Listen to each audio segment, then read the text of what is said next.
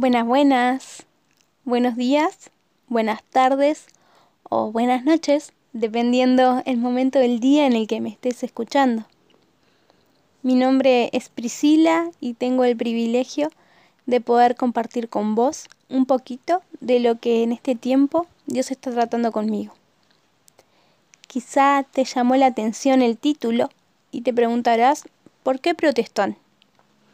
Bueno, te cuento que en la semana meditando en la palabra, más específicamente en Primera de Tesalonicenses, Pablo en el capítulo 5, a partir del versículo 12, deja instrucciones a la iglesia muy claras y detalladas. Una de ellas me llamó muchísimo la atención en el versículo 18, que dice, Den gracias a Dios en toda situación porque esta es su voluntad para ustedes en Cristo Jesús. Y quizás vos que estás escuchando te preguntarás, ¿por qué te llamó tanto la atención ese versículo si eh, es uno de los más conocidos?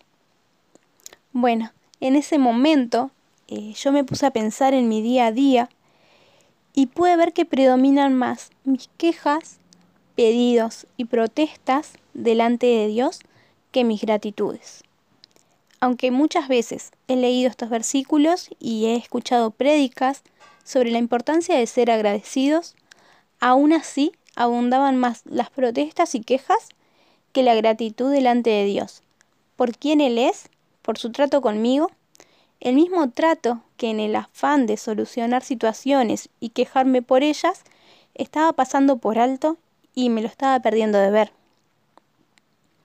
Hoy, amado, amada, quiero extenderte a vos este desafío y así como yo fui confrontada, que puedas meditar en este tiempo si realmente estamos presentándonos con gratitud delante de nuestro Dios, teniendo presente que cada situación que atravesamos, la veamos buena o no tan buena, es una oportunidad de estar más agradecidos delante de Dios sabiendo que trata con nosotros, limando asperezas, transformando más y más nuestra vida a imagen de Cristo. Y de ese modo glorificándose a sí mismo. Y para terminar, quisiera compartir contigo unos versículos de un salmo que me parece muy hermoso por completo, que es el 118, y finaliza con los versículos 28 y 29, que dice, Tú eres mi Dios, por eso te doy gracias. Tú eres mi Dios, por eso te exalto. Den gracias al Señor, porque Él es bueno, su gran amor perdura para siempre. Y oro para que esta sea una realidad de nuestra vida, que como hijos de Dios eh, podamos vivirlo como una realidad.